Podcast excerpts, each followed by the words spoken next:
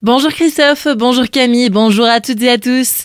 Une plainte pour négligence déposée contre l'école Steiner Matthias Grunwald de Winsenheim. Selon BFM Alsace, une famille a rapporté des faits de viol sur leur fille de 4 ans par plusieurs enfants.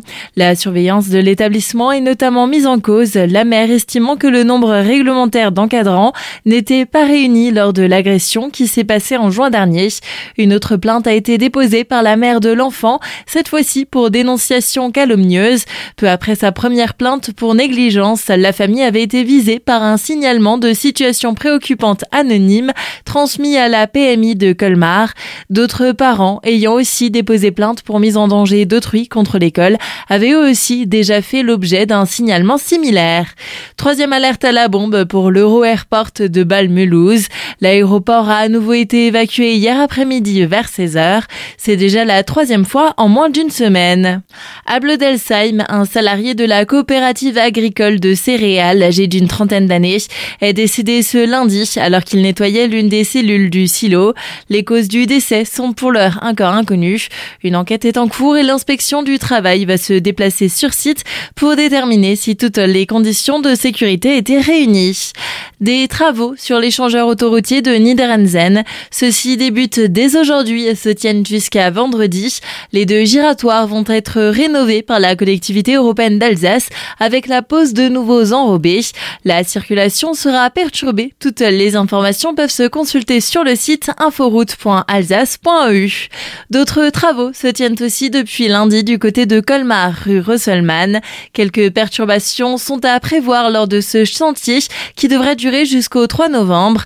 Réfection totale du carrefour avec la rue Golbery, création d'un plateau surélevé à l'intersection avec la rue Wöffeling, sécurisation des traversées piétonnes et cyclables et création d'espaces verts sont prévus. À l'occasion des vacances scolaires, l'écomusée d'Alsace situé à Ungersheim met en avant les contes et légendes. Un programme varié pour toute la famille attend les visiteurs jusqu'au 5 novembre. Déborah Schmidt, chargée de communication, dévoile une partie du programme au micro de Thibaut Kempf. On va avoir aussi bien des animations pour les tout petits, comme un atelier participatif pour créer une petite amulette, ou des ateliers autour du goût. On va pouvoir euh, découvrir les recettes de saison et les recettes traditionnelles, et des choses qui sont un peu plus pour les adultes, comme euh, une visite euh, guidée insolite en plein cœur de notre collection d'art funéraire. Des contes mis en avant avec un grenier particulier attendent aussi les visiteurs. Les contes, ce sont nos bénévoles conteurs qui viennent tous les jours à 14h30, 15h30 et 16h30 et qui proposent des séances de contes où euh, ils parlent des légendes alsaciennes et des traditions populaires. Et le grenier de l'enfer, le grenier de l'enfer, c'est une visite en fait des réserves du musée où il y a plein d'objets euh, du quotidien qui ont été donnés par des Alsaciens. Et parmi ces objets, bah, il y en a quelques-uns qui font un petit peu peur. Je ne vous en dirai pas plus. Vous pouvez retrouver toutes les informations sur le site écomusée.alsace.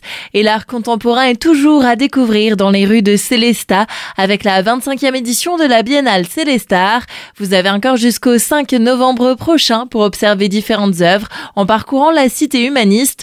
Parmi celles-ci, on continue notre série avec Pandore. Ce sont quatre photographies disséminées à travers le centre-ville, au Square M, rue de l'Hôpital, à l'école du centre et rue de l'église.